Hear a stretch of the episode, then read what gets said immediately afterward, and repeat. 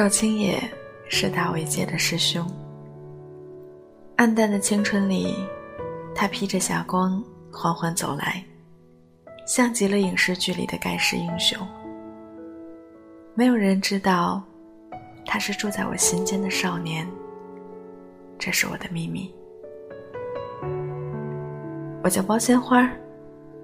如果我爸是开花店的，也许我会原谅他在取名字这件事情上的任性。可我爸好歹是教育局的小领导，他不知道自己的随心所欲给了我怎样的困扰。反正赵青野的第一反应是微微一怔，然后笑得人仰马翻。再见到我的时候，他总是隔着老远的路叫我“包鲜花”，以后我追女孩子就找你买花可好？赵青野把玩笑说的那样坦然，听不出一点瞧不起的意思，以至于那样的时空里，真的有一朵花儿，开满了我心里的角角落落。彼时，赵青野要追的女孩子，是我们班的王月月。可王月月是系花呀，围在她身边的优秀男生太多了。赵青野哪样都不占优势。被王月月婉拒后，赵青野消停了一段时间。再见到他，是在苏州城的火车站。他背着挎包，双手插在口袋，看上去酷的不行。天知道赵青野怎么申请到的休学。他说：“包鲜花。”我要去看一看外面拔刀亮剑的江湖，替我照看好王月月。等我功成名就，就回来找他。我费了挺大力气，才忍住就要往下掉的眼泪，没好气儿的给他一拳，告诉他，王月月是不会感动的。赵青也歪着头，斜斜的笑着说：“可是我乐意啊。”我后来想，“我乐意”这三个字，一定是带着魔性的。任何道理和感情，都拿他没有办法。人家赵青也乐意，所以我能说什么呢？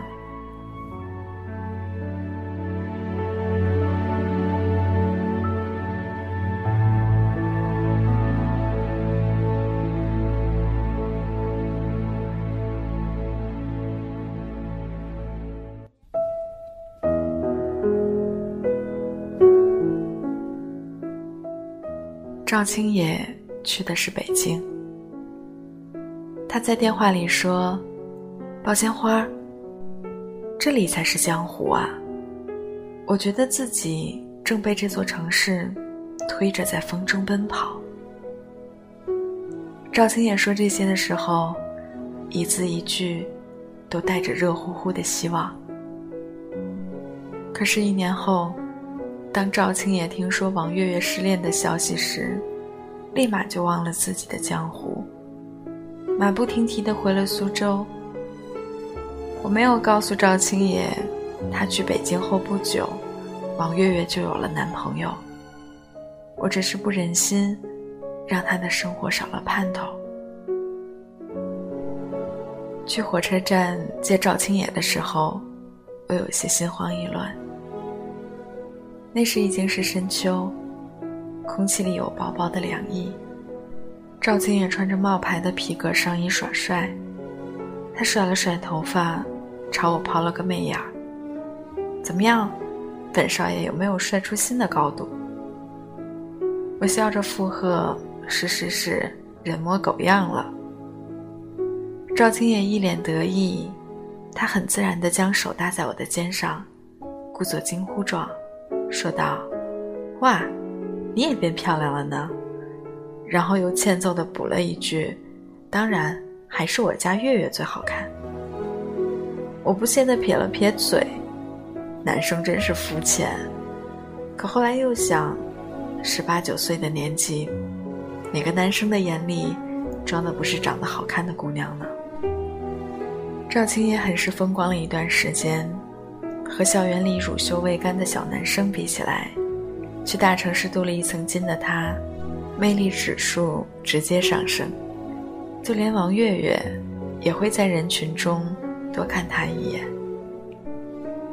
那段时间，我看着赵青野当上学生会主席，看着他带领一帮人为文学社拉来赞助，看着他意气风发的一点点发光，心里既高兴又难过。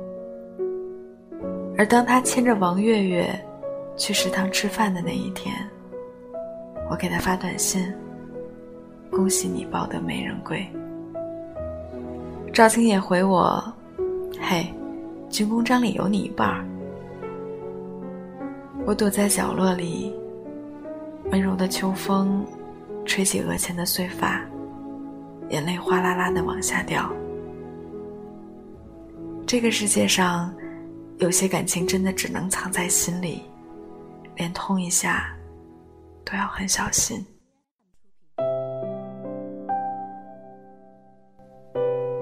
大四的下学期，赵青野和王月月在平江路租了一套小公寓，开始忙着找单位实习。而我升了本校的研究生，日子过得有点闲。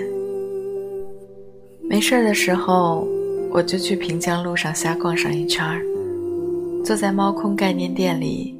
和门口的猫一起晒太阳，或者点一杯咖啡，在留言簿上写一些别人看不懂的情话。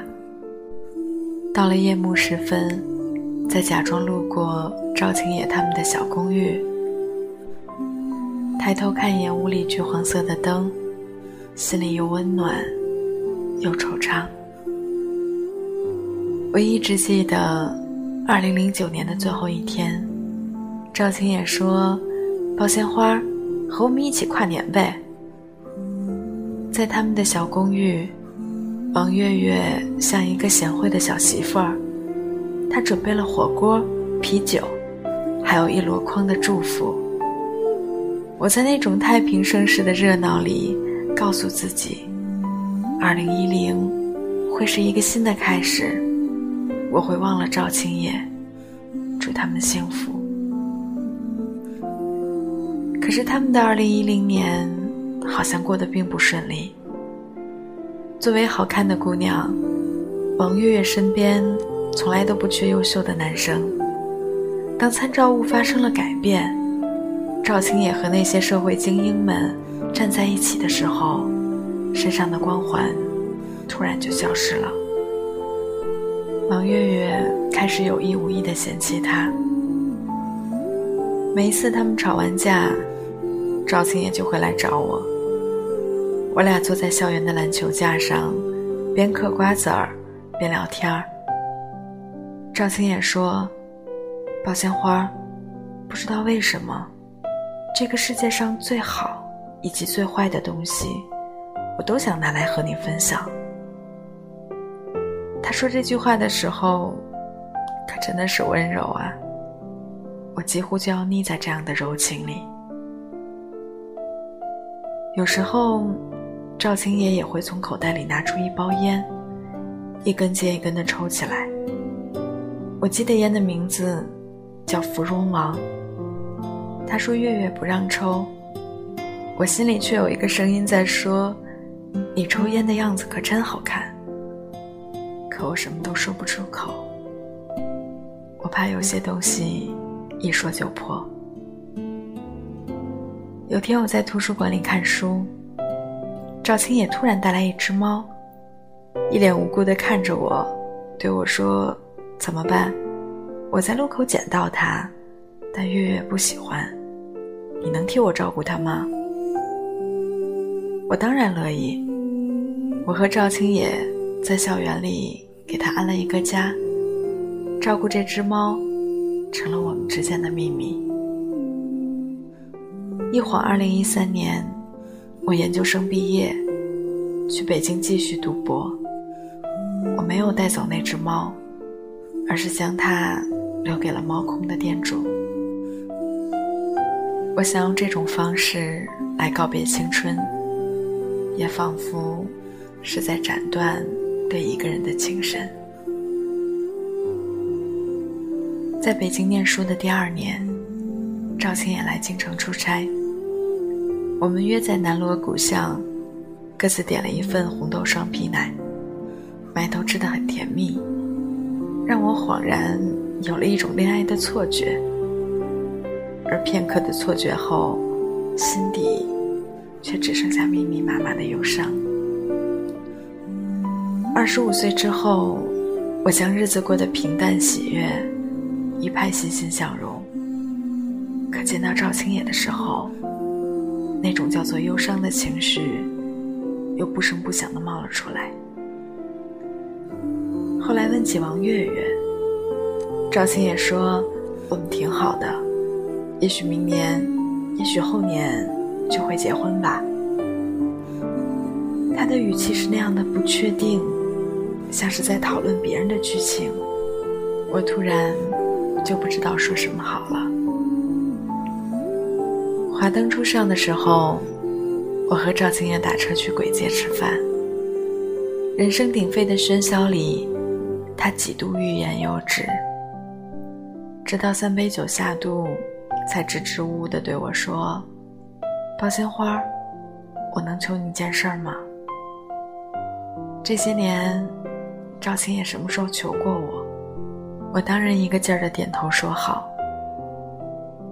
赵青叶紧锁眉头，开始诉说外乡人的心酸。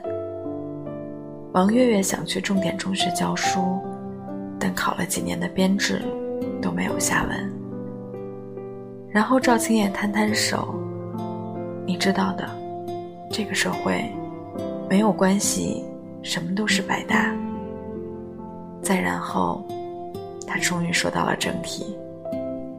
他说。包鲜花儿，能不能让你爸帮帮我们？赵青也看起来真是落寞，我很心疼他，所以去求了我爸。不过遗憾的是，我爸并没有帮上忙，因为月月发挥失常，连笔试成绩都没有过关。而我们谁也没有想到，这一次。赵青也彻底失去了他十九岁那年爱上的姑娘。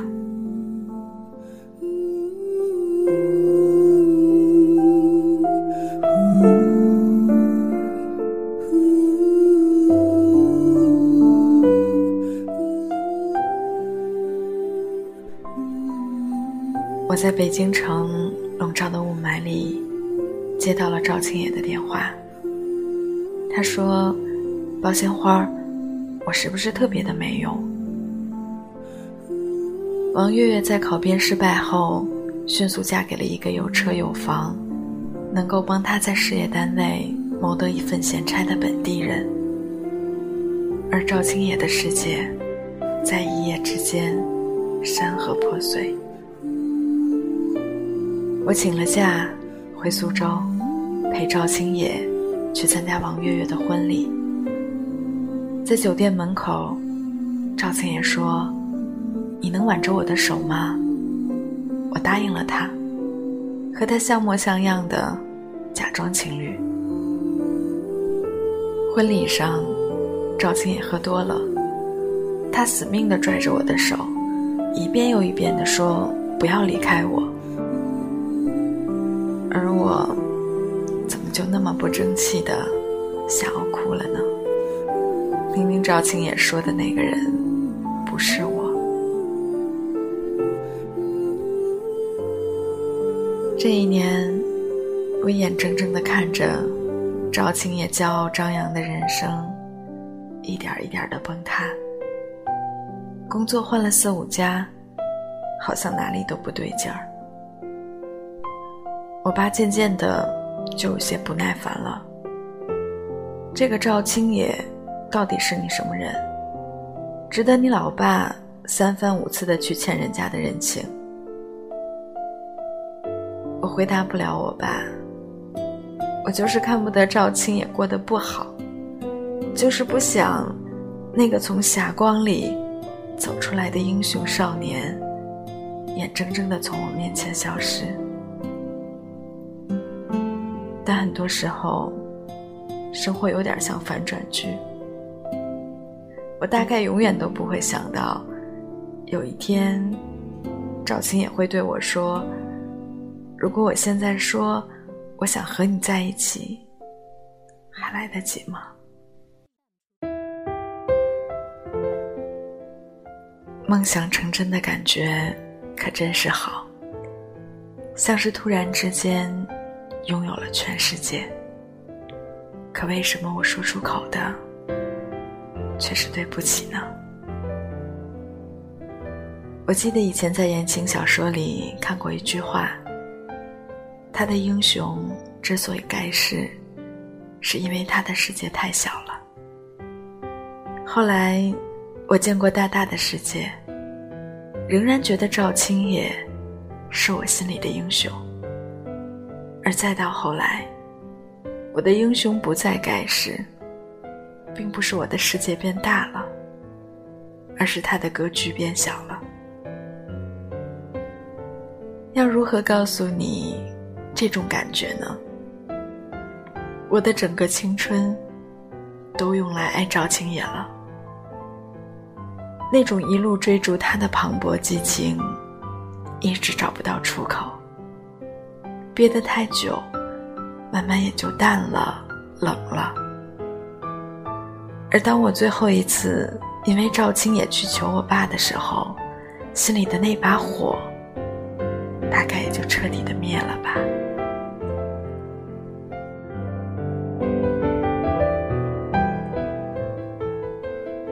我回北京以后，开始试着和同门师兄谈恋爱。我和赵青野心照不宣的失去联络，偶尔我也会抽两口芙蓉王，回苏州，也总要去猫空小坐，借着某种感觉，想念一下永远不会再回来的青春，那年住在平江路上的赵青野，以及在我心底燃烧过的爱情。我在二环路的里边想着你，你在远方的山上，春风十里。今天的风吹向你，下了雨。我说所有的酒。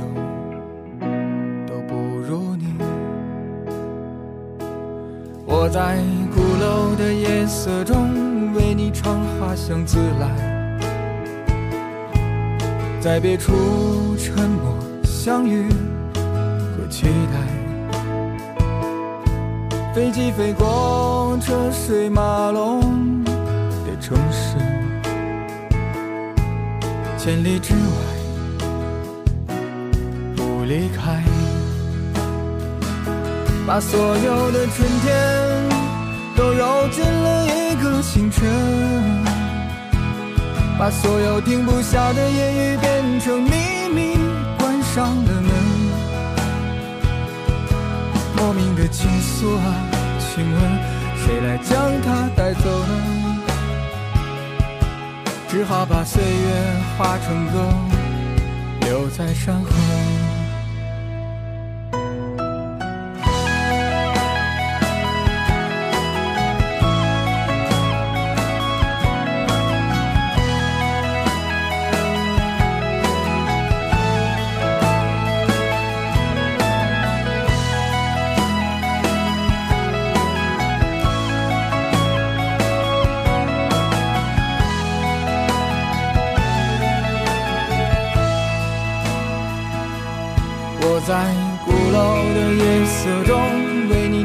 花香自来，在别处沉默相遇和期待。飞机飞过车水马龙的城市，千里之外不离开。把所有的春天都揉进了一个清晨，把所有停不下的言语变成秘密，关上了门。莫名的情愫啊，请问谁来将它带走呢？只好把岁月化成歌，留在山河。